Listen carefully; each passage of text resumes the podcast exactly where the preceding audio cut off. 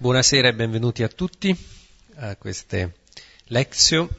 Villa Pizzone, continuiamo a leggere gli Atti degli Apostoli. Stasera leggeremo il viaggio, leggeremo questa avventura, eh, ci imbarchiamo insieme a Paolo e gli altri compagni su questa nave che, eh, anzi due navi, che subiscono un naufragio, e quindi vedremo un po' tutte le vicende e soprattutto cercheremo di eh, così, leggere questo testo nel suo significato eh, simbolico e, nel, e, per quello che rappresenta in tutta la vicenda di Paolo e anche in tutta la vicenda della, eh, della parola, della parola che eh, cammina, che percorre, che anche attraverso queste vicende burrascose raggiunge però gli estremi confini della terra, che è un po' il progetto narrativo di Luca, quello che Luca fin dall'inizio vuol far vedere con la sua narrazione, prima nel Vangelo e poi negli Atti.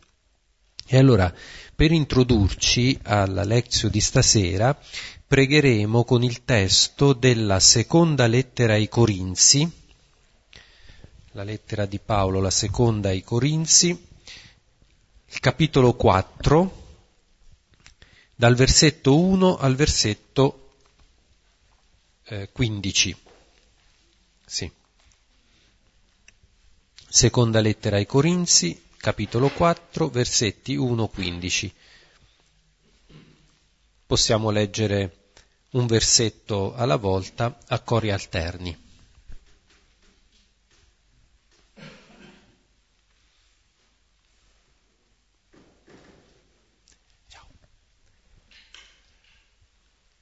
seconda lettera ai Corinzi, seconda lettera ai Corinzi, capitolo 4. Nel nome del Padre, del Figlio e dello Spirito Santo.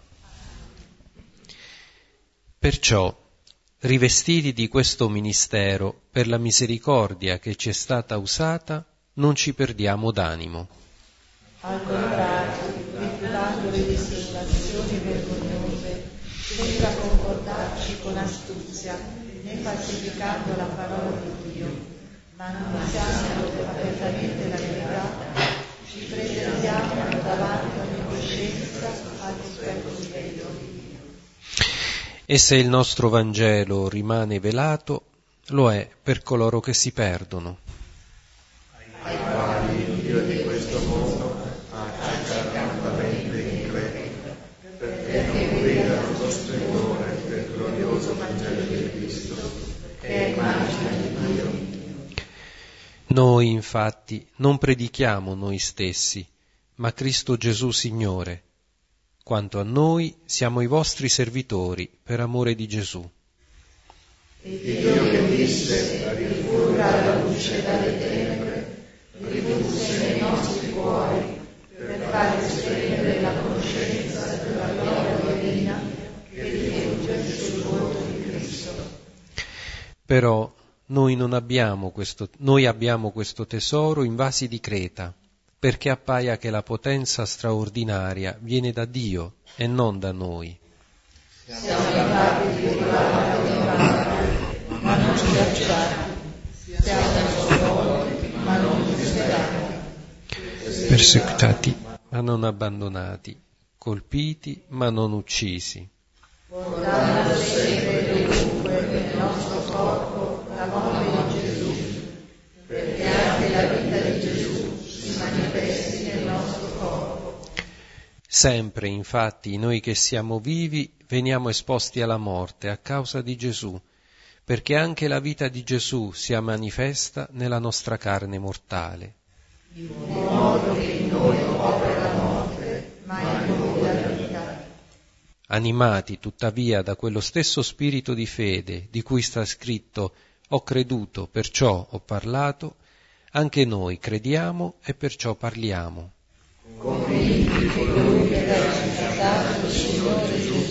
Risusciterà anche noi con Gesù e ci porrà accanto a Lui insieme con voi.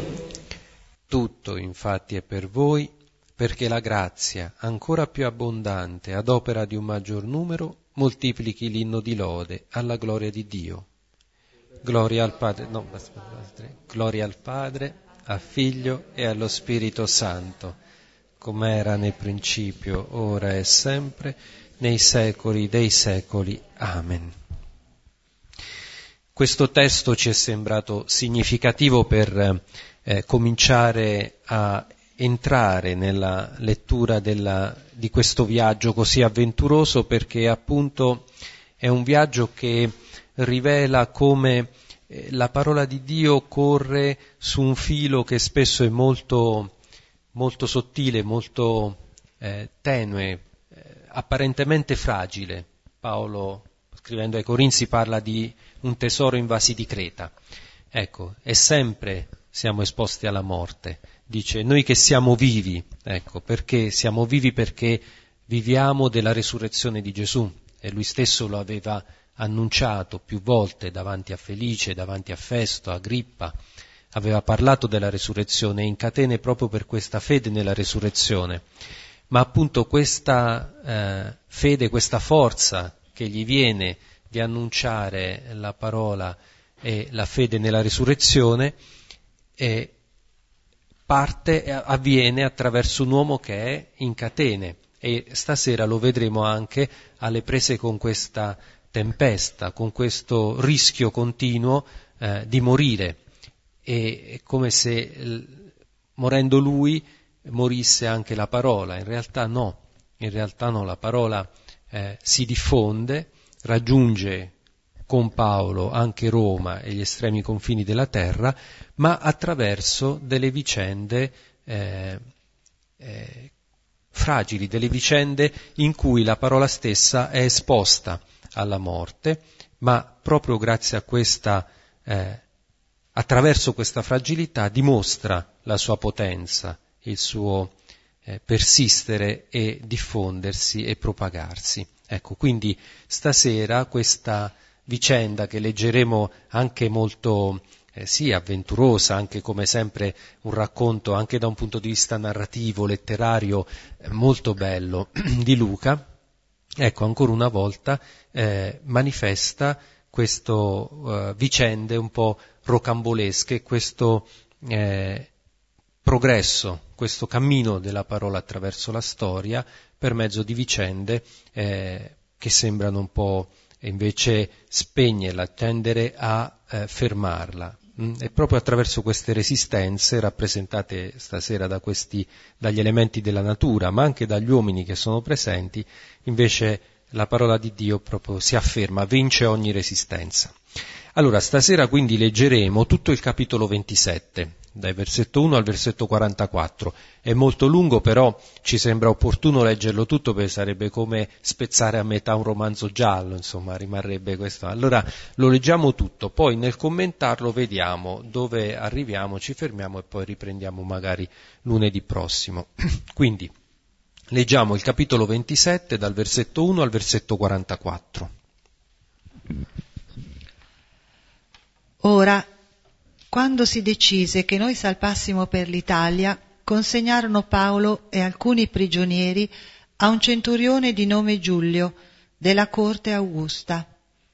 Ora, saliti su una nave di Adramitto, che stava per veleggiare verso luoghi lungo le coste dell'Asia, partimmo, avendo con noi Aristarco, un macedone di Tessalonica. Ora, il giorno dopo, approdammo a Sidone Siccome Giulio trattava Paolo con filantropia, gli permise di andare presso amici per ricevere assistenza. E partiti di là veleggiammo sotto Cipro, perché i venti erano contrari, e avendo attraversato il mare aperto lungo la Cilicia e la Panfilia, sbarcammo a Mira di Licia. E là il centurione, avendo trovato una nave di Alessandria che navigava verso l'Italia, ci fece salire su di essa. Ora per più giorni, veleggiando lentamente e giunti a stento di fronte a Cnido, dato che il vento non ci permetteva di approdare, veleggiamo sotto Creta, di fronte a Salmone, e costeggiandola a stento, giungemmo a un luogo chiamato Bei Porti, vicino a cui c'era la città di Lasaia. Ora, essendo passato molto tempo e diventata ormai rischiosa la navigazione, ed essendo già passato il giorno del, del digiuno, Paolo ammoniva dicendo loro, Uomini, vedo che la navigazione sta diventando rischiosa e molto dannosa, non solo per il carico e per la nave, ma anche per le nostre vite. Ora il centurione credeva più al nocchiero e al padrone della nave che alle cose dette da Paolo. Ora, non essendo il porto ben messo sver- per svernare, i più furono del parere di salpare di lì, se mai potessero, giungere a svernare a Fenice, un porto di Creta, che guarda a libeccio e maestrale. Ora, al leggero spirale, spirare di uno scirocco, avendo pensato di attuare il proposito, levata l'ancora, costeggiavano Creta da vicino. Ora, dopo non molto, si scagliò contro di essa un vento di tifone, quello chiamato Euroaquilone. Ora, essendo la nave stata rapita via e impossibilitata a resistere al vento e consegnata ad esso, eravamo portati alla deriva. Ora, essendo corsi sotto una certa isoletta, chiamata Cauda, potemmo a stendere impadronirci della scialuppa.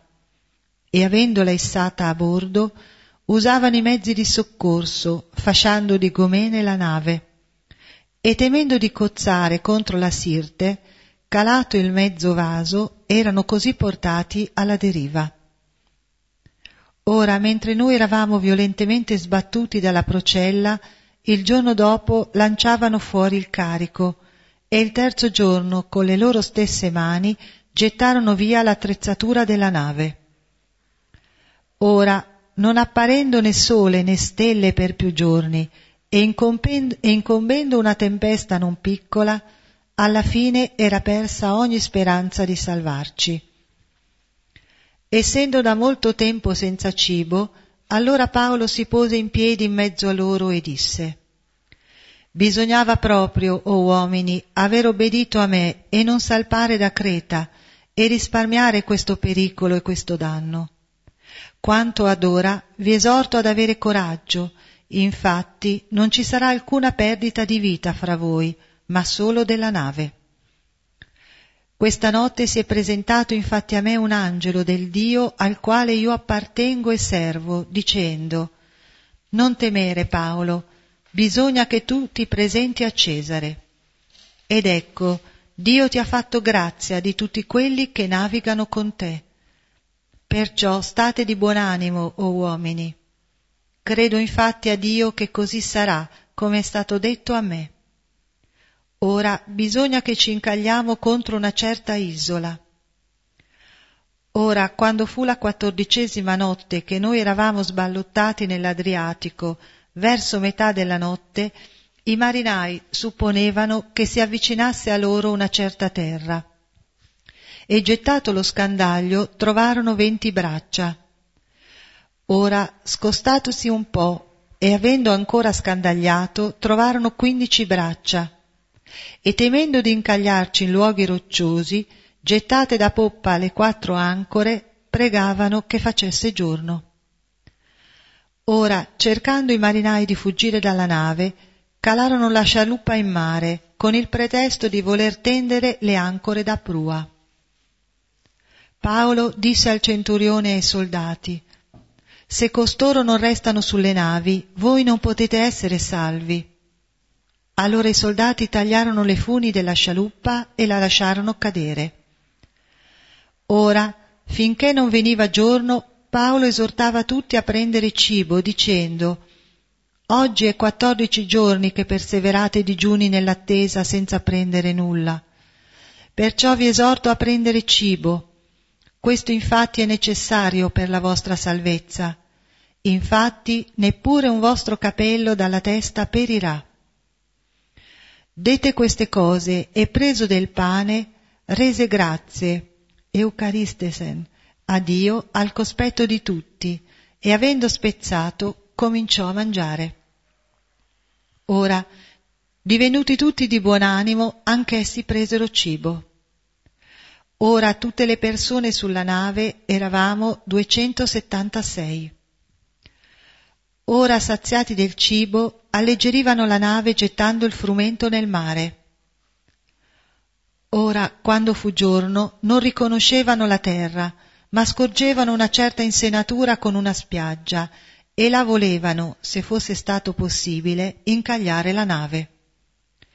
E staccate intor- intorno le ancore, le lasciarono in mare, e allentati pure gli ormeggi dei timoni e alzata la vela di prua al soffiare del vento, si dirigevano verso la spiaggia. Ora, imbattutisi in un luogo tra due correnti, mari, arenarono la nave e la prua incagliata restava immobile, mentre la poppa si, sfa- si sfasciava sotto la forza delle onde. Ora i soldati decisero di uccidere i prigionieri, perché qualcuno, gettatosi a nuoto, non fuggisse. Ora il centurione, volendo salvare Paolo, impedì loro il proposito e comandò prima a quelli che potevano nuotare di tuffarsi per primi e uscire a terra, e poi agli altri chi su tavole, chi su deritti della nave, e così avvenne che tutti furono salvi a terra.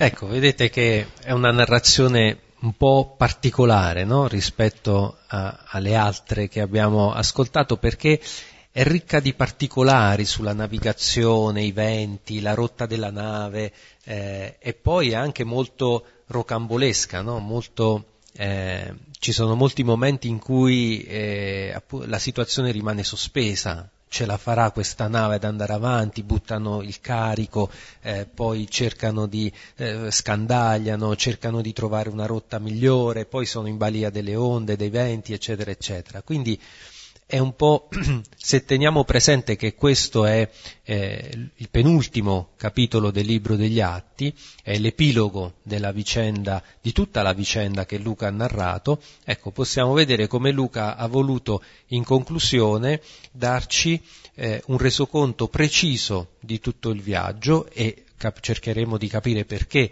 Luca eh, spende tante energie anche si ferma così su tutti questi dettagli, un po' come a, fare una conclusione un po' con i fuochi d'artificio, diciamo così, cioè questa è un po' la degna conclusione di tutta la vicenda, ma anche perché, ecco, se avete ascoltato, eh, a un certo punto Paolo eh, dall'angelo riceve questa rivelazione che dice guarda che tu devi andare a Roma, ecco, questo deve, questo verbo greco dei, ecco, che esprime, anche Gesù lo usa a volte nel Vangelo, è necessario. Ecco, questo esprime eh, la volontà di Dio, questo esprime come la storia si svolge in un certo modo perché è guidata da questa volontà di Dio, anche nelle sue manifestazioni, nei suoi momenti più drammatici. Ecco, grazie a questa volontà eh, di portare Paolo fino a Roma, eh, la nave fa naufragio, ma tutti sono salvi. E questo è un po' il, il, diciamo, la teologia della storia di Luca. E questo è il modo in cui Luca eh, interpreta tutti, tutta la vicenda eh, di Paolo e quindi ecco qui ci dà un po' una sintesi anche perché in questo racconto eh, fa riferimento anche a dei eh, eh, topoi, dei, dei, luoghi narrativi, cioè n- nella letteratura antica non mancavano storie di questo tipo, no?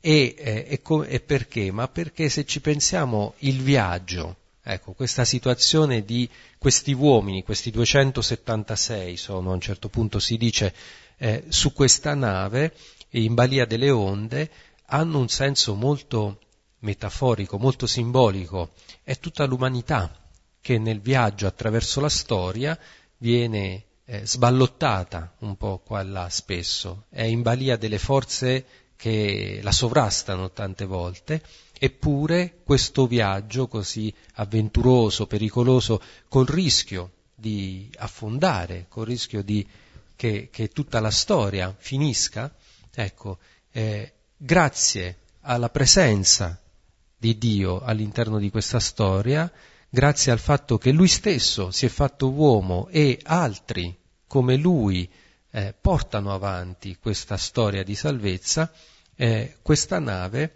riesce a traghettare questi uomini verso un approdo sicuro. E allora qui possiamo pensare all'Odissea, all'Eneide, no? Sono tutti racconti basati su una trama di questo genere. Ecco, qui Luca narrativamente riprende anche questi aspetti di questi racconti, però capiamo bene che nella narrazione di Luca c'è un senso teologico profondo che in altri racconti eh, mancava o comunque anche lì non è che mancasse l'aspetto religioso, no? c'era la, le divinità che intervenivano, eccetera, ma qui eh, c'è un focus particolare, è Paolo.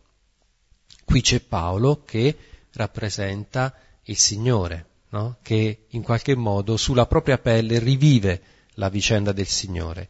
Allora anche questo viaggio, in un certo qual modo, è un eh, segno, è un, eh, una sintesi, è un ripercorrere eh, le tappe della passione del Signore, no? È un po', eh, se volete, il suo venerdì santo.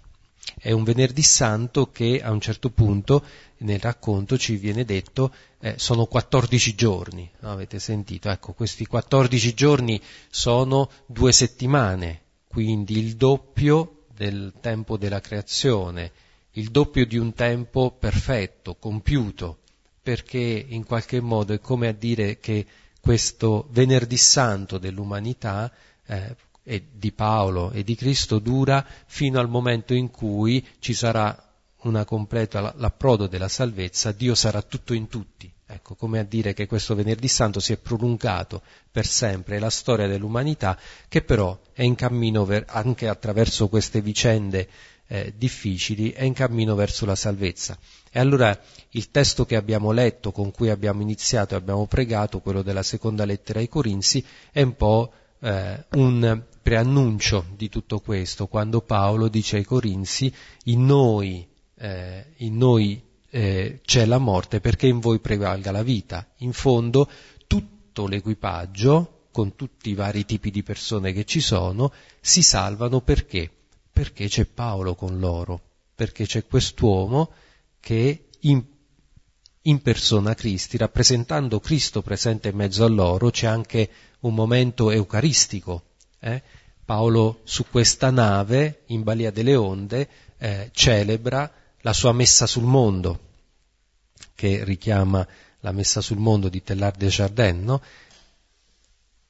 All'interno, de, nel cuore della storia, c'è questo momento eucaristico che è la passione del Signore e che porta la salvezza non all'esterno, non in una vicenda tranquilla, ma proprio lì, in quel momento di, di, travaglio, in quel momento di fatica, in quel momento di paura, in quel momento di rischio, dove non si sa se ce la fai oppure no. Perché la rilettura di Luca avviene dopo, no? Avete sentito che il racconto eh, è scritto eh, con il noi. Hm? Ci sono queste parti degli atti degli apostoli dove ogni tanto compare questo noi, l'ultimo era il capitolo 21 se non mi ricordo male, comunque poi vediamo, eh, era terminata questa sessione, qui riprende, no?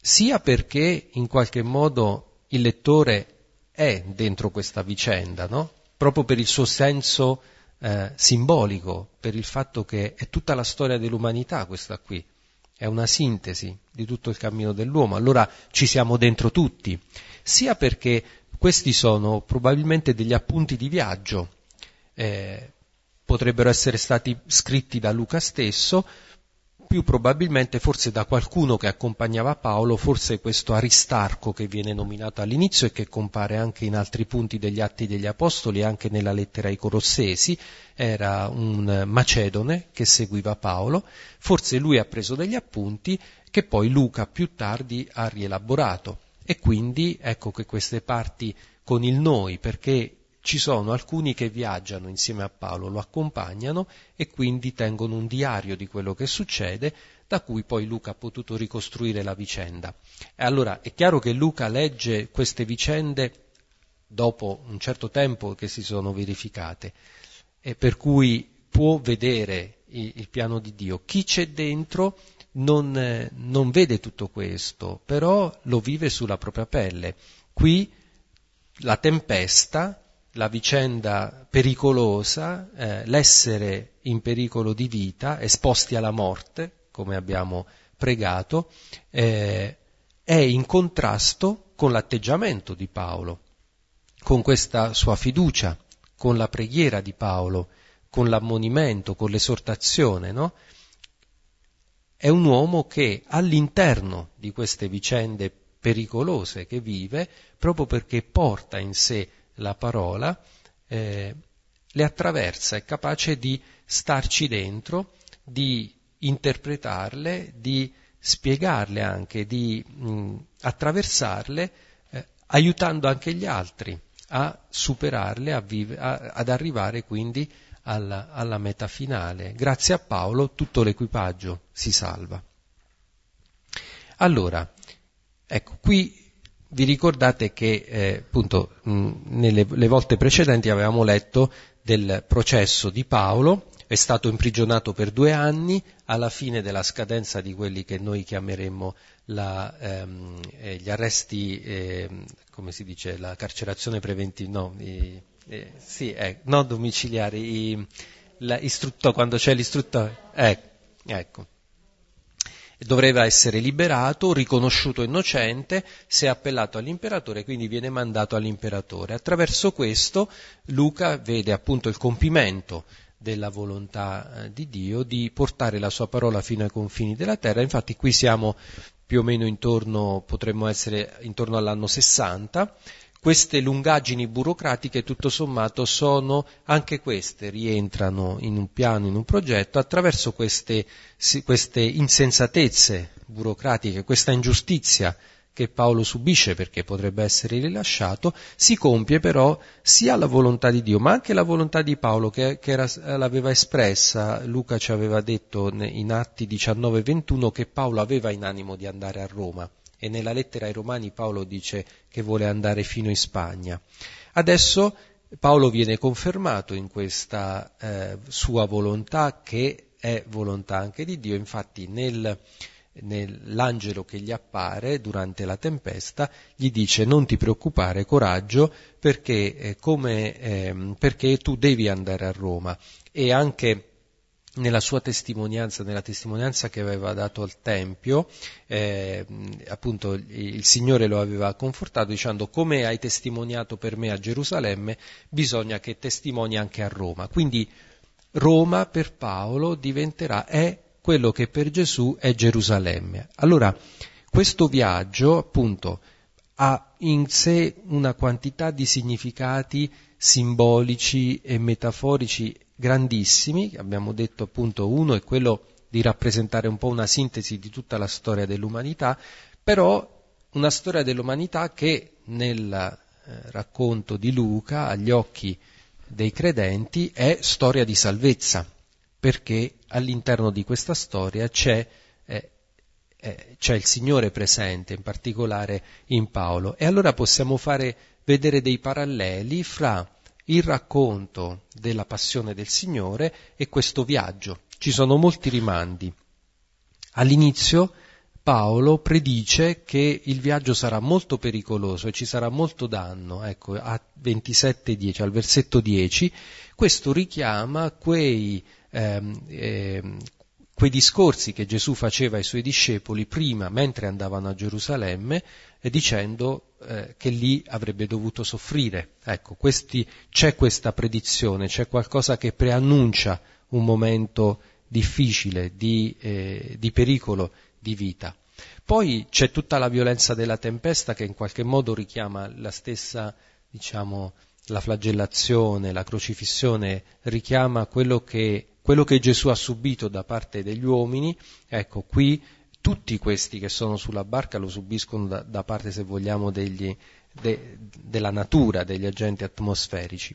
Poi non si vedono il cielo e le stelle, ecco, il, cielo è oscurato no? nel momento della, eh, della passione della morte del Signore, si oscura il cielo, eh, c'è questa, quest, queste persone estenuate da questo digiuno forzato come Gesù morente finché proprio questa barca anche che si sfascia un po' rappresenta se vogliamo la morte e il rompersi del velo del Tempio. Allora ecco ancora una volta attraverso questi elementi eh, Luca mette in parallelo la vicenda di Paolo con la vicenda di Gesù eh, e quindi ci fa vedere come eh, Gesù, in qualche modo, come Paolo, è in persona Cristo e come è vera quella parola che Paolo aveva scritto ai Galati, non sono più io che vivo, ma Cristo vive in me. Ecco. Quindi possiamo, magari cominciamo a leggere la prima parte e poi dopo, ripeto, vediamo un po' mh, dove riusciamo ad arrivare stasera e poi riprendiamo.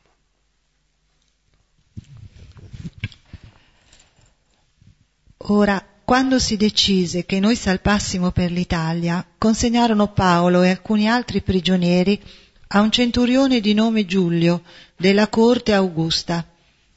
Ora saliti su una nave di, Ad- di Adramitto, che stava per veleggiare verso luoghi lungo le coste dell'Asia, partimmo, avendo con noi Aristarco, un macedone di Tessalonica. Ora, il giorno dopo, approdammo a Sidone Siccome Giulio trattava Paolo con filantropia, gli permise di andare presso amici per ricevere assistenza. E partiti di là, veleggiammo sotto Cipro, perché i venti erano contrari, e avendo attraversato il mare aperto lungo la Cilicia e la Panfilia, sbarcammo a Mira di Licia. E là il centurione, avendo trovato una nave di Alessandria che navigava verso l'Italia, ci fece salire su di essa. Ora, per molti giorni, veleggiando lentamente e giunti a stento di fronte a Cnido, dato che il vento non ci permetteva di approdare, veleggiammo sotto Creta, di fronte a Salmone, e costeggiandola a stento, giungemmo a un luogo chiamato Bei Porti, vicino a cui c'era la città di Lasea. Ecco, allora si imbarcano su questa, su questa, nave per salpare verso l'Italia e questo mh, qui abbiamo uno spaccato un po' di quella che era e poteva essere eh, la situazione de, de, ai tempi di Paolo. C'erano molte navi che tra il Mediterraneo era molto, molto eh, frequentato, insomma c'era eh, un grande traffico perché eh, c'erano molti commerci eh, nell'antichità si viaggiava tantissimo, eh, noi forse non abbiamo idea, Beh, lo stesso Paolo ha fatto migliaia di chilometri, insomma, eh, noi potremmo avere un'idea del mondo antico un po' statico, in realtà gli scambi erano notevolissimi, poi tenendo presente che l'impero romano era arrivato fino a, alla Siria, alla Mesopotamia, quindi eh, aveva ormai, cioè, c'era tutta questa fascia, tutto il Mediterraneo tut, era, tutto, era completamente circondato dall'impero romano. Quindi c'erano tante navi e loro salgono su questa nave di Adramitto, eh, cioè Edremit, che è una città eh, in Turchia della zona della Troade, ecco, sotto Troade. Probabilmente questa nave di, eh, di Adramitto erano, cioè i proprietari, probabilmente l'armatore era di Adramitto, quindi era una nave che avrebbe eh, costeggiato vari porti, avrebbe navigato andando lungo la costa, fermandosi in vari porti dell'Asia Minore. Su questa nave si imbarcano dei soldati, dei soldati di questa corte augustea e abbiamo notizia di questa corte presente in Siria al tempo di Quirino, quindi appunto più o meno in questi anni, intorno all'anno 60. E c'è questo centurione che tratta Paolo, dice eh, Luca, con filantropia, cioè con, con amore, con, con, cura, con generosità. Ecco. Eh, Luca tutte le volte che può sottolinea questa attenzione. No? Eh, Paolo subisce eh, molte, eh, diciamo, molte, accuse, eh, subisce la resistenza, la violenza dei suoi confratelli ebrei, però spesso viene trattato con umanità. C'è una distinzione forse qui che anche Luca vuole fare tra chi eh, come abbiamo detto altre volte, occupa dei posti di responsabilità festo, felice, no, che non può eh, eh, rendere giustizia a Paolo, ma invece poi in queste relazioni con persone di rango un po' più basso invece le cose vanno diversamente, traspare anche l'umanità no? di, di, di, Paolo e delle persone che lo hanno in custodia. E qui in particolare vedete che eh, approdano a Sidone. A Sidone Giulio, questo, questo centurione, gli permette di andare a salutare gli amici.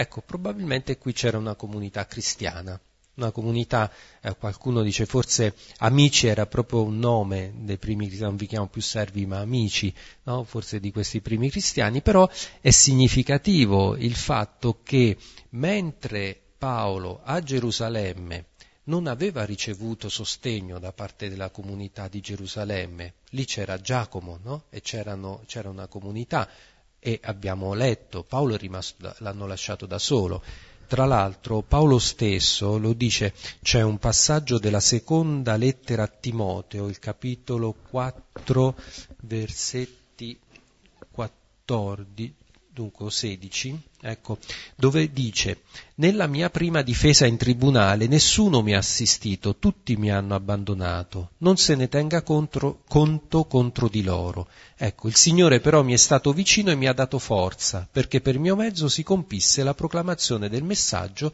e potessero sentirlo tutti i gentili, e così fui liberato dalla bocca del leone. Ecco, questo questa che abbiamo detto è la teologia di Paolo, di, di, di, Luca, nel rileggere la storia, è anche la teologia di Paolo, chiaramente. Cioè, tutti lo hanno abbandonato, ma grazie, anche grazie a questo, grazie al rifiuto che ha ricevuto da parte dei suoi confratelli ebrei, ha avuto la possibilità di annunciare il Vangelo fuori dai confini di Gerusalemme, della Palestina, e qui per, infatti siamo a Sidone dove il suo messaggio è stato accorto, c'è questo gruppo di amici, ecco, sono degli amici, sono delle persone che mm, eh, accogliendosi, ascoltandosi, hanno, si sono comunicati a vicenda eh, il messaggio eh, del Vangelo. E quindi, ecco, qui Paolo invece trova eh, assistenza. Quindi purtroppo è un po' la stessa vicenda di Gesù. Gesù è morto fuori da Gerusalemme. Eh, in qualche modo la parola eh, per arrivare fino ai confini della terra doveva subire questo rifiuto.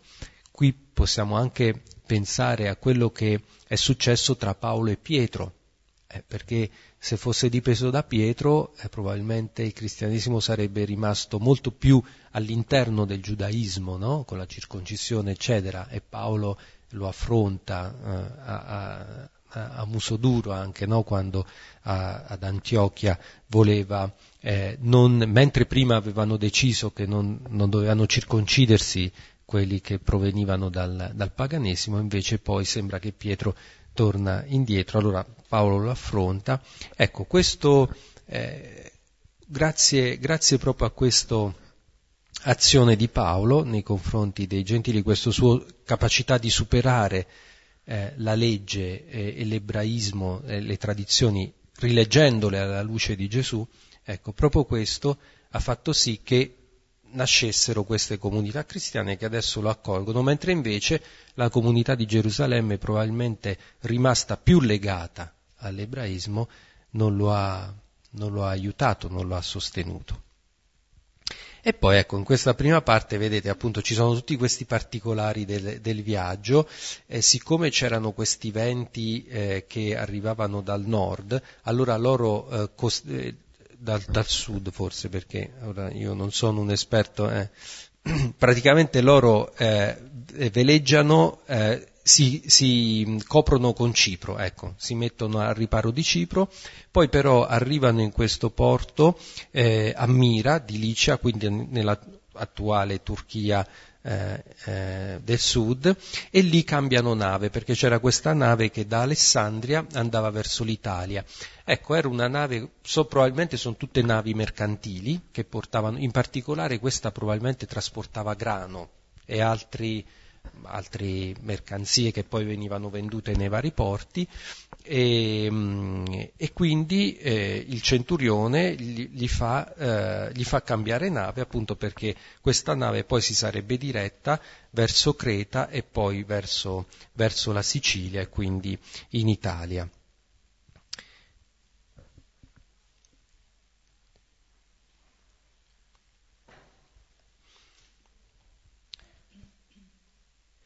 Ecco, su questa nave ci sono un po' ci sono persone di varia umanità, no? dicevamo eh, ne, il significato simbolico di questo viaggio eh, è anche questo, I, i, personaggi che incontriamo qui sono, eh, appartengono a una varia umanità, ci sono probabilmente dei prigionieri eh, che vengono trasportati degli schiavi forse, ci sono, ehm, ci sono i soldati, eh, ci sono anche c'è sicuramente i mercanti, c'è l'armatore, il proprietario della nave, ci sono i marinai, quindi eh, è uno spaccato di umanità. E diciamo, su questa nave c'è tutto il mondo, ci sono tutti, ogni genere di uomini, c'è questo Aristarco, ecco, in particolare ci sono anche delle persone che seguono Paolo non perché sono prigionieri o perché devono, ma appunto per amicizia. E probabilmente questo Aristarco di cui si parla al versetto 2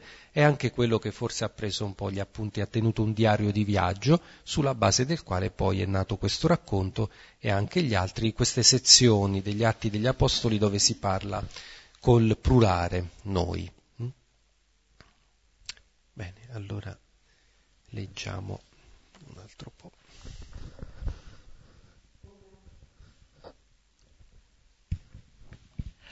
Ora, essendo passato molto tempo e diventata ormai rischiosa la navigazione, ed essendo già passato il giorno del digiuno, Paolo ammoniva dicendo loro, Uomini, vedo che la navigazione sta diventando rischiosa e molto dannosa, non solo per il carico e per la nave, ma anche per le nostre vite. Ora il centurione credeva più al nocchiero e al padrone della nave che alle cose dette da Paolo. Ora, non essendo il porto ben messo per svernare, i più furono del parere di salpare di lì, se mai potessero giungere a svernare a Fenice, un porto di Creta che guarda a libeccio e maestrale. Allora, qui eh, ci viene data un'indicazione temporale importante per capire un po' tutta la vicenda, perché era già passato il giorno del digiuno. Questo giorno del digiuno era il giorno dello Yom Kippur, il giorno dell'espiazione. Era il giorno in cui eh, Israele faceva penitenza dei propri peccati, chiedeva perdono al Signore, c'era, veniva, c'era la, la, cerimonia del capro espiatorio no? che veniva inviato nel deserto su cui venivano caricati diciamo, i peccati di tutto il popolo e il sommo sacerdote nel Tempio entrava nel Santo dei Santi, offriva eh, al Signore un sacrificio per l'espiazione dei peccati di tutto il popolo. In questo giorno tutto il popolo era liberato dal peccato la, eh, la, diciamo, la, liturgia è descritta in Levitico 16. Ora, questo giorno del digiuno era eh, più o meno intorno all'equinozio di, d'autunno, quindi fine settembre, inizio ottobre. Qui era passato, allora il, il, probabilmente qui siamo verso la metà di ottobre. Ora, cosa succedeva? Che il Mediterraneo, il, a partire dall'11 di novembre fino al 10 di marzo, i romani dichiaravano il mare Mediterraneo il ma, mare clausum, era chiuso, cioè la navigazione era sospesa a causa delle cattive condizioni del tempo. Quindi siamo lì lì, siamo in un tempo in cui cominciare a navigare eh, può essere pericoloso. Tant'è vero che loro eh, eh, pensavano di poter arrivare a Creta, magari svernare, ecco, un po' avevano fatto questo programma. Quindi si avviano in un tempo un po' eh, problematico per la navigazione. Ancora non era chiuso, però insomma eh, era già un po' rischiosa la navigazione. E Paolo lo sa, se ne rende conto e infatti fa questo discorso. Eh, la navigazione sta diventando rischiosa e molto dannosa non solo per il carico, no? perché capite che eh, l'attenzione particolare di chi viaggiava su queste navi mercantili era il carico, insomma, i soldi, l'importanza contava di più delle persone che c'erano sopra. Allora dice sì, il carico è importante, ma può essere pericoloso anche per noi, perché poi in caso di di tempesta e il carico bisognava buttarlo a mare per alleggerire la nave, eh, ma lì eh, uno sperava di salvarsi, ma in questo caso E, e, quindi Paolo avvisa, no? E qui Luca ce lo presenta un po' come, mm, un po' come un profeta, come qualcuno che in qualche modo mette sull'avviso no, gli altri rispetto al pericolo che si corre a prendere certe decisioni, a, a, a intraprendere certe azioni. Eh, e se vogliamo possiamo leggere in filigrana anche la vicenda di Giona, no? vi ricordate? Giona è il profeta che viene mandato da Dio a Ninive, invece di andare a Ninive si imbarca per scappare esattamente nella direzione opposta e poi la barca fa naufragio. Ecco, rispetto alla vicenda di Giona qui c'è una grande differenza però, perché se, se avete presente il racconto di Giona, eh, a un certo punto, eh, quando si rendono conto che la barca sta per affondare, no? dicono qui c'è qualcuno che, eh, cioè, che siamo maledetti perché c'è qualcuno e Giona si era nascosto. Lo trovano e Giona rivela che lui in realtà è stato mandato da Dio a predicare, ma non, non volendo fare la volontà di Dio, quindi è per colpa sua, e lo buttano a mare. Ecco, qui è esattamente il contrario. Cioè, Paolo non sarà buttato a mare, anzi, non sia mai. La nave si salva proprio perché c'è Paolo, quindi in qualche modo è anche un, mm, così, una, eh, eh, come si può dire, eh, ecco, raccontare in filigrana una storia simile ma in senso opposto come appunto in Cristo, ecco, la vicenda cambia completamente d'aspetto, anzi Paolo pur essendo in qualche modo un profeta, eh, all'interno di questa nave eh, sta compiendo la volontà di Dio. Ecco, Giona era scappato, Paolo no. Paolo in questa circostanza assume lo stesso atteggiamento del Signore, che dopo l'orto del Getsemani non fugge, pur potendo, rimane e grazie a lui la salvezza arriva a tutti, a tutti quelli che sono sulla nave. Ecco. E, Paolo, appunto, lo stesso Gesù aveva detto un discepolo non è di più dal suo maestro. Ecco, Paolo in questa circostanza rappresenta proprio Cristo presente in mezzo a queste persone, su questa nave.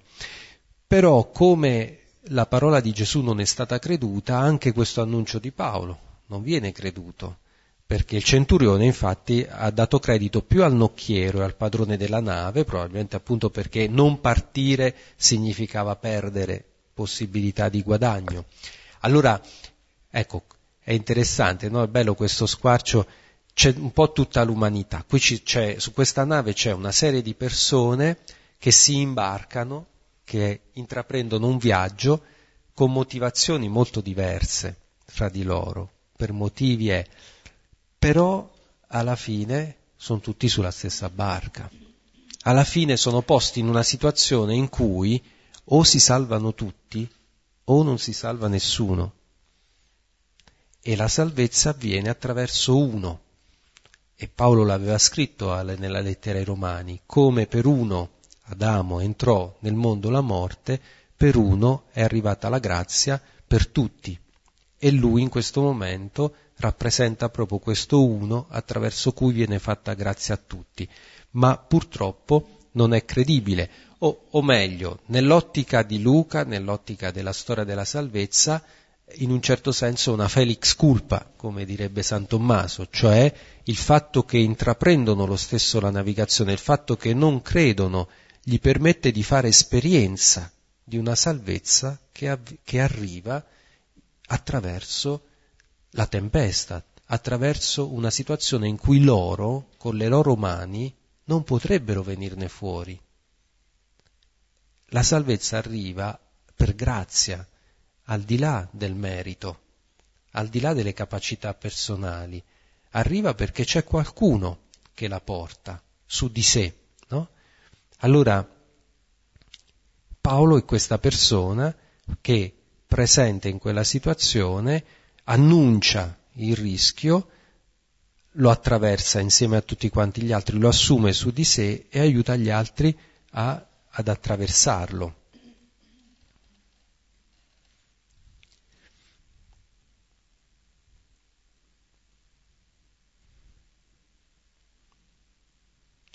C'era una cosa che volevo dire, mi sono dimenticato. Ecco, volevo dire questo. Allora capite che anche mh, indirettamente qui Luca ci sta dicendo tante persone diverse, tutte su una stessa barca, con motivazioni diverse, con aspettative diverse, con eh, ruoli, con eh, sociali, anche con provenienze eh, diverse. C'è chi comanda, il centurione che prende la decisione insieme al capitano della nave o al, all'armatore e al nocchiero, ma alla fine chi è veramente determinante, non diciamo più importante, perché non è una questione di dignità. Questi uomini hanno tutti la stessa dignità, stanno tutti sulla stessa barca. Ma chi è che fa la differenza? Ecco, non è chi guida la barca, non è eh, chi prende le decisioni sbagliate per giunta, ma uno come Paolo che non viene neanche ascoltato, ma che in questa situazione no, è, una, è, uno marginale, poi è, è, anche un prigioniero, ma ha, porta in sé eh, la potenza ecco, della resurrezione del Signore, per cui può immettere in una situazione che va verso il naufragio la vita. E allora possiamo leggere Adesso andiamo un po'. Sì, vabbè, ma penso che ne valga la pena, insomma, poi avevamo detto anche con Silvano di andare comunque piano. Nella lettera ai Filippesi, la lettera ai Filippesi al capitolo 3, eh, no, sì, il capitolo 3, eh, dal versetto 7, no, Paolo sta dicendo io sono fariseo, sono stato ebreo, sono eh, irreprensibile per la legge, ma quello che poteva essere un guadagno l'ho considerato una perdita a motivo di Cristo. Hm?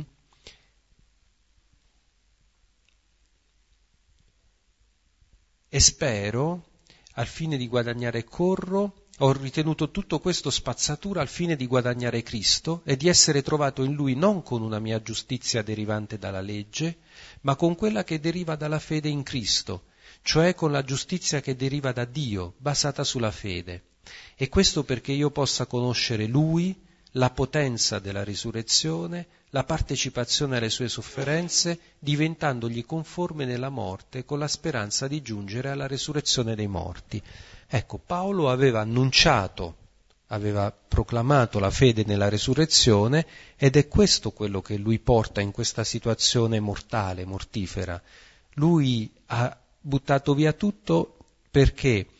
Perché nella speranza di conoscere Lui, per, come dice Gio, Gesù nel Vangelo di Giovanni, che tra l'altro abbiamo letto ieri, è questa la vita eterna, conoscere l'unico vero Dio e colui che Lui ha mandato, e poi conoscere la potenza della resurrezione la partecipazione alle sofferenze per diventargli conforme con la speranza di, res- di risorgere. Quindi la resurrezione fa da inizio, sta all'inizio, è l'inizio del mondo nuovo, no? perché la resurrezione segna il passaggio dalla morte alla vita di un uomo che invece di eh, fare il male lo assume su di sé. Allora è il mondo nuovo, è la trasfigurazione, è la nuova creazione quindi sta all'inizio e sta poi alla fine come speranza, come fede, certezza, perché, Dio, perché ce l'ha promesso, di parteciparvi. Allora, in questa situazione in cui non viene ascoltato, in cui eh, eh, ci si avvia dentro questa barca verso il naufragio, Paolo porta tutto questo. Ecco, Paolo è la persona che permetterà nel nascondimento, nel segreto, perché nessuno, almeno in questo momento iniziale, se ne accorge, probabilmente neanche dopo se ne accorgeranno, che riusciranno insomma a, a fare questo viaggio, eh, a, ad attraversare questa tempesta e a uscirne vivi, proprio perché la resurrezione viene prima, eh, ha preceduto tutto, no? e Paolo cre- ha creduto e la porta su di sé. E leggiamo un altro pezzettino, poi dopo il resto la prossima volta. Sì, questo sì, qua, qua andiamo più veloce.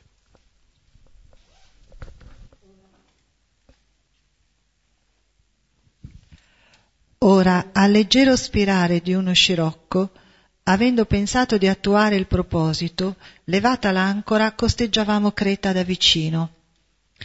Ora, dopo non molto, si scagliò contro di essa un vento di tifone, quello chiamato Euroaquilone.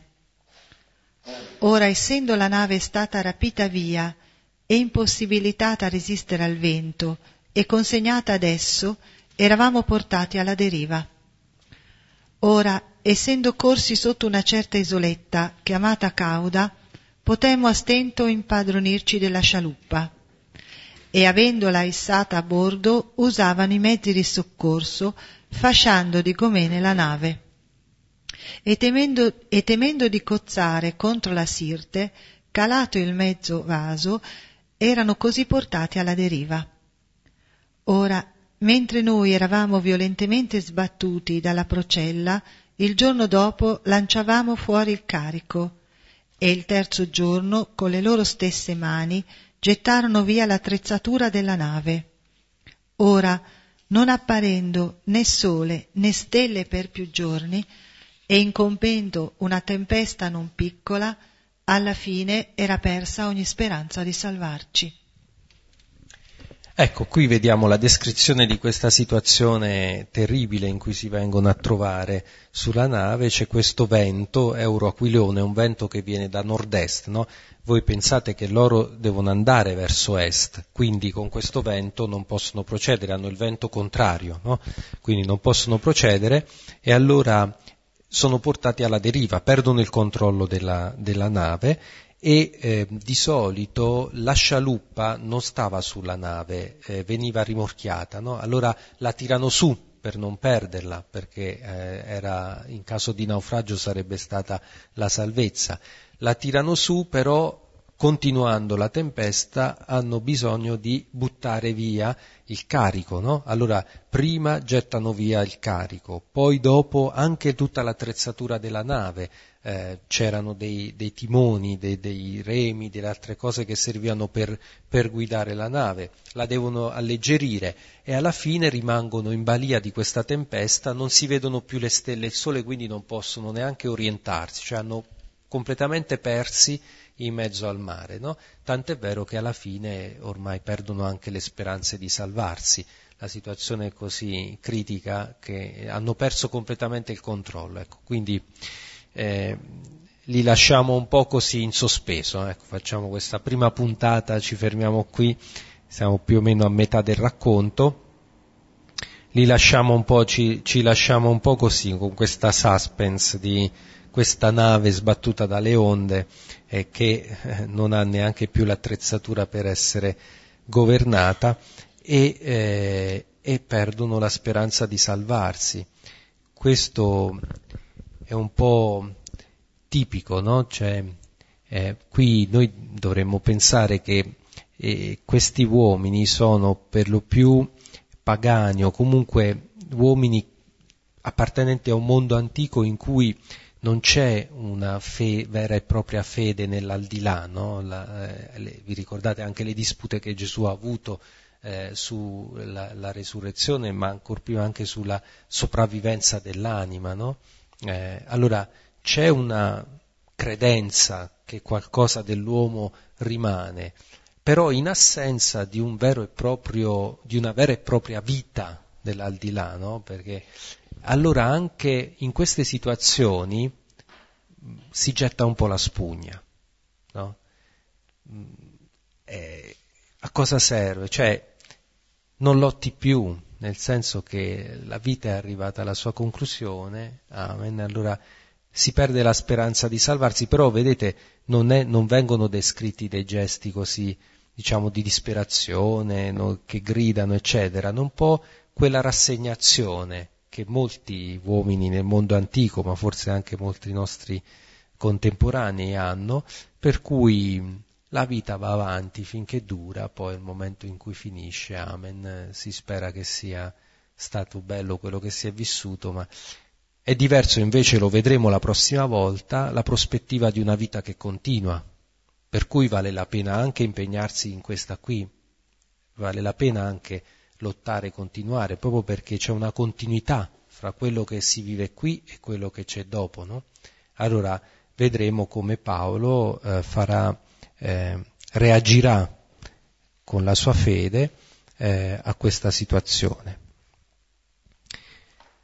Bene, allora per stasera ci possiamo fermare qui e come sempre se ci sono, ecco magari se c'è qualche domanda o qualche risonanza mi raccomando usate il microfono così rimane registrata.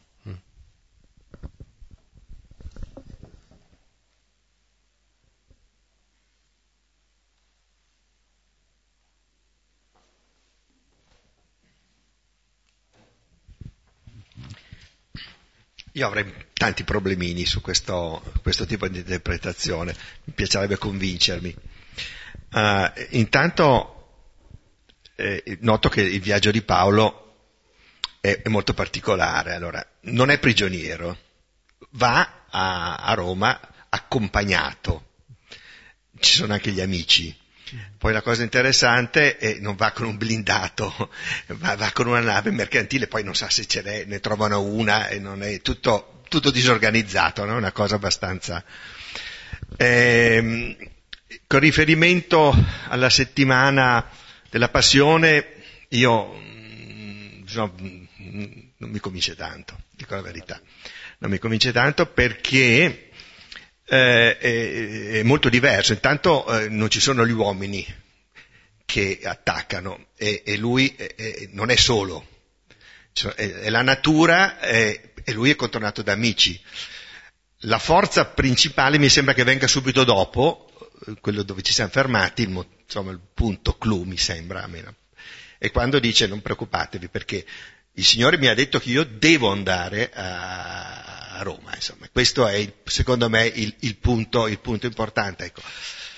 Sulla assimilazione, cioè anche sì, insomma, la, la, eh, la, metafora della passione, ecco, questo io ho, ho un po' di problemi a, a vederlo. Ecco, ma, sì, sul, sul, viaggio disorganizzato sì, una cosa che non ho detto, i romani avevano, beh intanto era abbastanza normale, cioè bar- queste navi viaggiavano quindi prendono un passaggio, però i romani avevano anche il diritto di, eh, di sequestro, cioè quindi lui va, però effettivamente sì, già da adesso e poi anche a Roma Paolo comunque gode di una certa libertà, è sotto scorta diciamo così, però gode di una certa libertà. Il parallelo con eh, la passione, eh, forse una cosa che bisogna considerare è che questa non è la passione, diciamo, del Signore, è già avvenuta, cioè questa è una ripetizione, è una, eh, perché Paolo ci può stare? Perché in qualche modo eh, è un rivivere quella lì, no? Vedremo eh, gli atti finiscono senza, cioè non si parla della morte di Paolo sappiamo che è morto, però Luca non lo descrive perché lascia aperto il discorso. Quando Luca scrive gli atti, eh, ha davanti a sé delle comunità cristiane già formate, si è diffuso il cristianesimo, ci sono delle chiese, delle comunità cristiane eh, in cui eh, i cristiani eh, rivivono quello che ha vissuto il Signore e Paolo è uno di questi. Allora tutte queste vicende in qualche modo fanno riferimento alla passione di Gesù. Certo, a volte i, riferi- diciamo, i particolari non sono così espliciti, no? li possiamo vedere un po' più noi e non è esattamente la stessa cosa, però ci sono molti molti eh, molti molti riferimenti, come per esempio il cielo che, che è chiuso, è buio, eh, oppure sì, ci sono degli amici, qui Paolo non è completamente solo, però è stato lasciato solo, vi dicevo, dalla comunità di Gerusalemme, questi si sono un po' uniti a lui. Eh, qui la minaccia viene dalle, dalle forze della natura, però avete, abbiamo letto e poi lo riprenderemo la prossima volta, a un certo punto i soldati decidono di ammazzare tutti ed è Paolo che dice no, qui o ci salviamo tutti o non si salva nessuno. Cioè, diciamo, ci sono una serie di elementi che, che ci permettono di dire che, che Paolo qui è eh, il discepolo diciamo, è conformato a Cristo, è una persona conformata a Cristo e quello che vive, ripete, eh, è simile alla passione del Signore.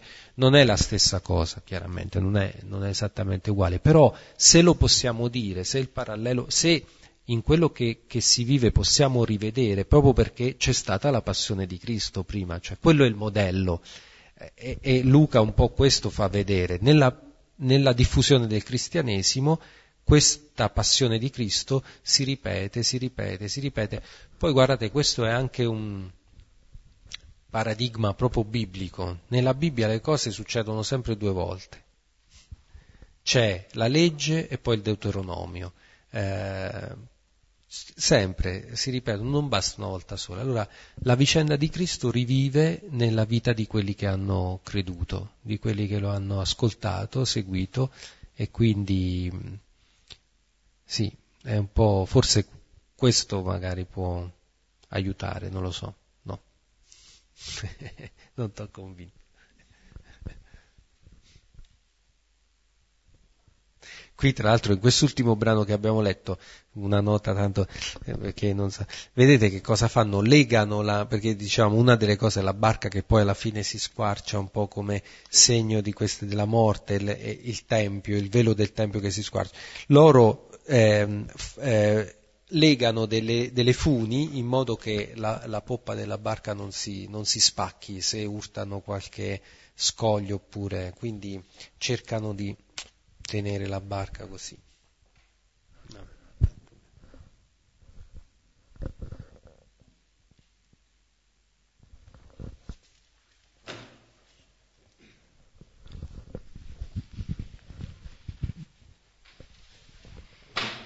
Non è possibile vedere un parallelo con un'altra tempesta, e soprattutto la tempesta in cui Gesù alla fine eh, dà quell'invocazione non abbiate paura. E qui io vedo quel non abbiate paura, cioè c'è un richiamo che è un richiamo a, eh, un richiamo a, a, vincere la, a, vincere il terrore e quindi questo secondo me è un, perché quella, quell'altra tempesta, anche quella tempesta era una tempesta abbastanza impressionante dal punto di vista eh, naturalistico, però c'è questa invocazione di carattere generale di non, non abbiate paura, ecco vedo questo, non solo, c'è un richiamo anche esplicito ad una parola di Gesù che dice quando dice non vi preoccupate perché i, i vostri capelli non si perderà. Al versetto 34, che poi leggeremo la prossima volta, neppure un vostro capello della testa perirà. Ecco, vi ricordate, no, nel Vangelo di, eh, nel Vangelo di Luca Gesù dice i vostri capelli sono, anche i vostri capelli del vostro capo sono tutti contati. Ecco, qui Paolo lo dice a, a persone che non sono neanche discepoli, no, però è, è l'annuncio, è proprio l'annuncio, eh, eh, la fede nella resurrezione, aver visto, incontrato il Signore risorto che ha attraversato la morte, permette a Paolo di, poter, di dire, anche in questa situazione eh, in cui rischiamo la vita, è, è simile a quella lì, la vivo come quella lì, la vivo come quella lì, sono sicuro che Dio eh, mi, mi, salverà, mi accompagnerà, quindi eh, non temete, eh, non, non, neanche un capello del vostro capo si, eh, si perderà, insomma.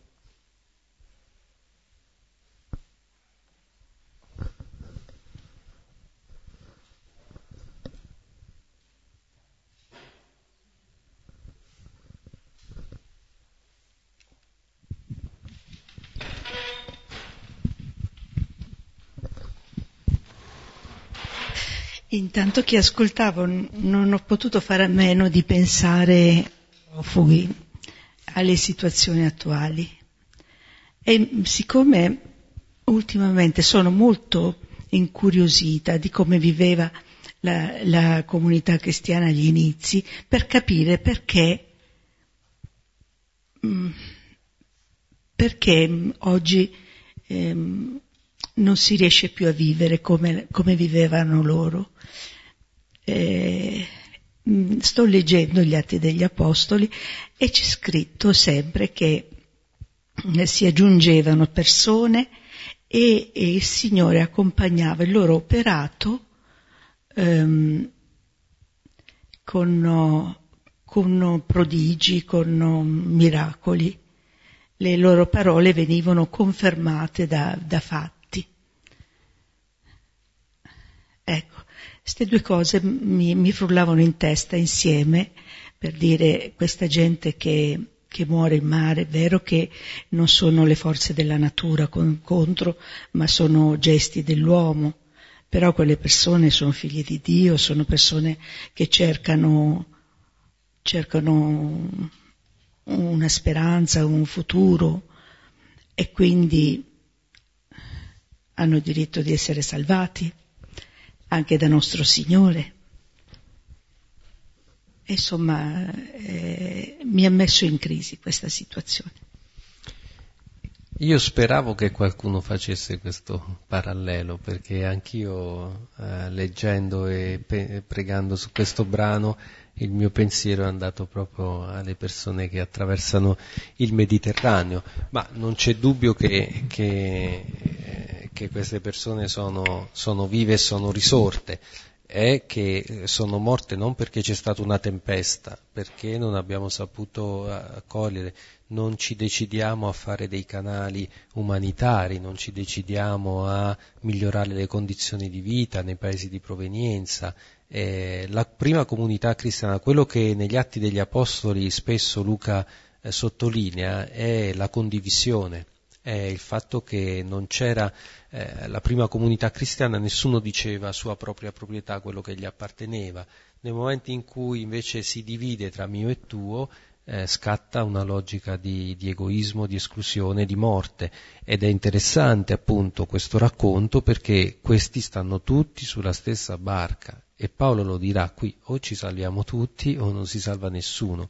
Eh, questo è un messaggio che il, il mondo, mentre la salvezza eh, portata da Cristo è per tutti, è per tutti, e la grazia è grazia ed è per tutti, per chiunque la vuole, per chiunque la, la cerca, la desidera, c'è, è lì a portata di mano. Eh, non abbiamo ancora capito che eh, nel mondo o ci salviamo tutti o non si salva nessuno e soprattutto di questi tempi io direi la, anche la nostra salvezza consiste proprio nel eh, spendere la nostra vita per migliorare le condizioni di vita altrui, quanto pensiamo di poter andare avanti a, a garantirci quello che, che abbiamo, quello che, che, ci viene continuamente tolto, eh, ridotto, cioè non, non, può funzionare così. Io non sono un economista, non sono, però, però penso che eh, appunto nella fede eh, il messaggio che portiamo è questo ed ha un risvolto anche in, ambito, in, in un ambito non strettamente religioso, è, è, proprio è il senso della vita, è questo, è il senso della vita, è dire al mondo cosa ci fa vivere tutti e cosa ci fa morire tutti. È, è questo, è, è, il dono, cioè anche perché il Signore ci ha donato se stesso, la, la sua vita, tutto. Ecco, queste, questa logica messa in pratica fa vivere tutti, questo modo di pensare, questo modo di agire, altrimenti niente, si, eh, si muore tutti. E non è una questione appunto di forze della natura, perché contro il terremoto, terremoto in Nepal, eh, cioè, a parte potremmo costruire, vabbè, parlando dell'Italia potevamo, possiamo costruire meglio le case, ma quello poi, però eh, per dire, sono quelle cose Invece ci sono dei meccanismi di, di morte, di esclusione che, che sono son colpe, abbiamo colpa. E, e ora non per buttarla in politica, però voglio dire, eh, Renzi è andato in Europa no, a chiedere, ha ottenuto che il bilancio di Triton venga triplicato, mi sembra invece di 3 eh, milioni al mese, il rimborso è di 9 milioni al mese, ma non è che hanno, l'Europa ha detto va bene, allora facciamo dei canali, eccetera, cioè, sostanzialmente non si è ottenuto nulla, mentre invece l'operazione Mare Nostrum è stata veramente eccezionale e lì abbiamo anche riscattato gli anni vergognosi dei respingimenti, che, perché con la legge nel 2009 noi abbiamo cominciato a respingere eh, in Libia e la gente è morta, gente che aveva diritto all'asilo politico Eh, queste cose io le ho seguite a Roma lavorando col centro Astalli e me ne sono occupato direttamente, tant'è vero che siamo stati anche condannati, però appunto chi, chi si muove per questo? È stato bellissimo vedere come abbiamo reagito a, ai black bloc che hanno sporcato la nostra città. È stata una bellissima reazione no? civile, perché questo ci tocca da vicino. Purtroppo ha, a fronte di un mondo globalizzato ancora però facciamo fatica a considerare come qualcosa che ci tocca da vicino quello che succede in Libia eh, o appunto le persone che partono da questi paesi ancora questa visione globale non, non ce l'abbiamo. Mm. E, questo, e poi questo provoca, perché tanto parliamoci chiaro, non è che li fermiamo con le leggi o con gli sbarramenti, cioè non, non la possiamo, non, cioè, non abbiamo capito ecco, che cosa sta succedendo, è un fenomeno epocale, però è un fenomeno che in un'ottica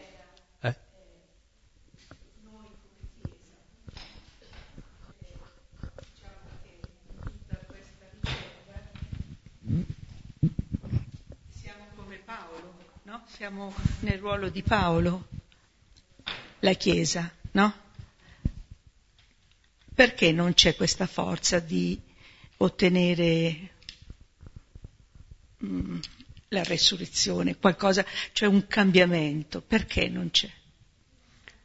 Perché, perché, non viviamo, nel, perché no, non ci crediamo davvero, perché non viviamo secondo la, la, la Pasqua, la resurrezione, siamo, anco, siamo, dentro il sepolcro, noi siamo morti dentro, l'egoismo, la, queste sono tutte logiche di morte, sono mortali, non, non, non le viviamo. E scusatemi anche come Chiesa eh, eh milanese, cioè potremmo fare molto molto di più eh, con la Caritas di, eh, avevamo proposto a Varese, a Varese sono accolti 35, 38 rifugiati, ora Varese, una delle città più ricche d'Italia, volevamo portare l'accoglienza a 50 posti, no? quindi 12 persone in più, sì, so, certo che, che il comune si è opposto. A Milano la rete SPRA raccoglie 250 o 300 persone, a Roma solo il centro Astalli da solo ne accoglie circa 150.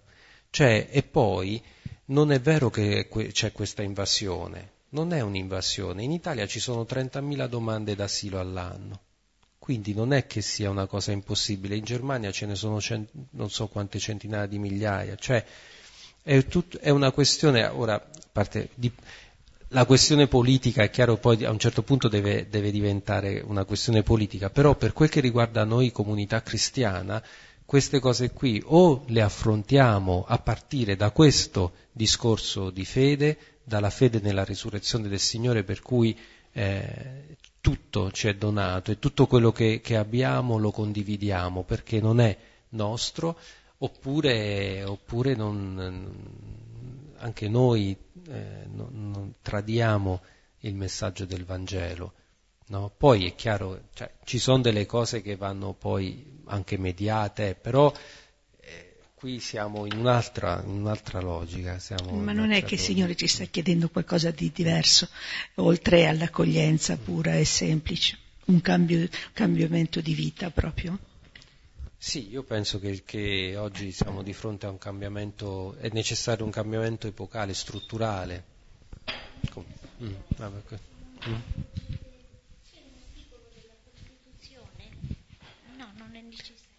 No, no, ma adesso, poi magari, poi dopo ne parliamo, perché adesso è inutile monitorare.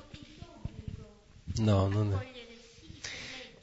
No, è il comune che attiva i progetti SPRAR, se non, se non li attiva non c'è verso.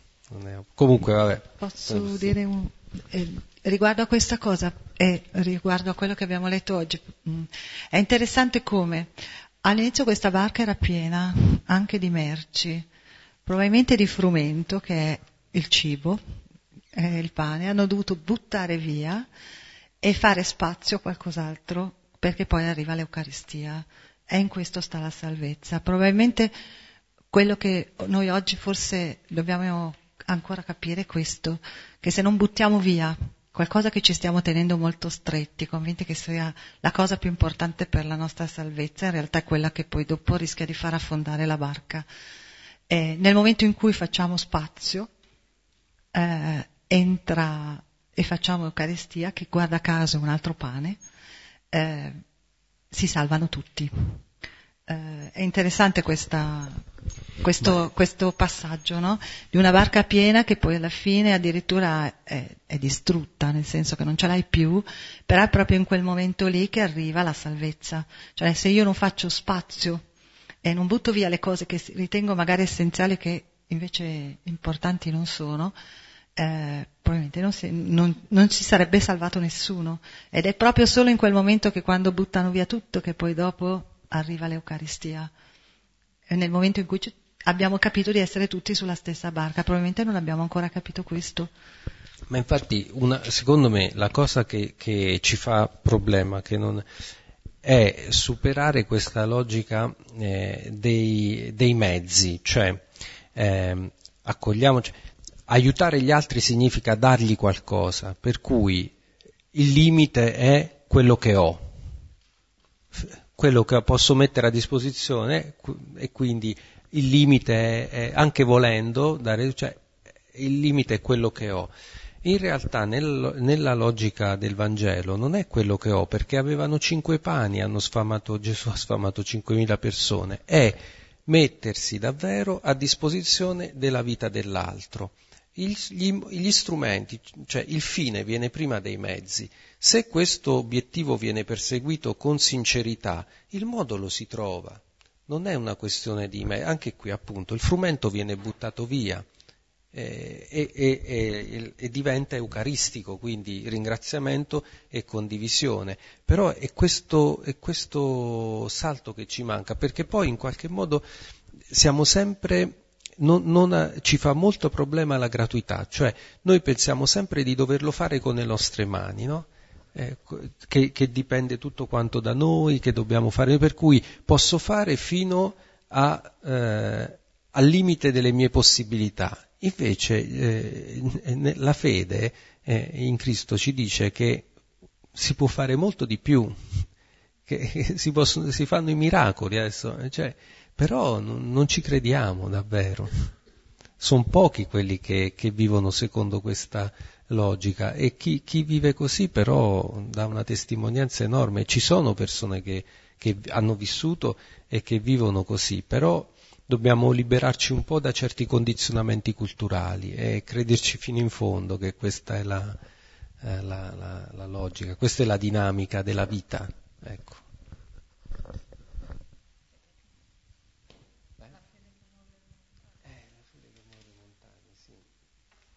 Questo punto di vista il Vangelo è rivoluzionario, però eh, richiede, eh, richiede, mh, mm, richiede, una fede radicale. Ecco.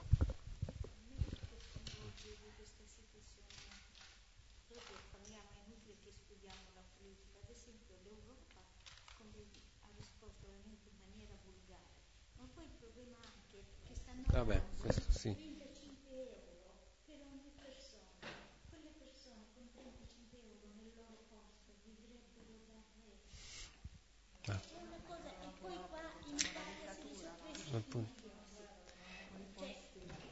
Vabbè, questo qua. Vabbè, adesso chiudiamo la lezione, poi dopo. Vabbè, per stasera chiudiamo, poi dopo su questo le posso dire qualcosa. Va bene, allora ci diamo appuntamento per lunedì prossimo per completare la lettura di questo bellissimo testo. E niente, preghiamo stasera allora nella nostra preghiera, ecco, eh, preghiamo per le persone che sono in viaggio eh, che possano arrivare anche magari attraverso un po' di peripezie, però sani e salvi alla meta. Padre nostro, che sei nei cieli, sia santificato il tuo nome, venga il tuo regno, sia fatta la tua volontà, come in cielo così in terra. Dacci oggi il nostro pane quotidiano e rimetti a noi i nostri debiti, come noi rimettiamo ai nostri debitori e non ci abbandonare alla tentazione, ma liberaci dal male. Amen. Padre, del Figlio e dello Spirito Santo. Amen. Buonanotte.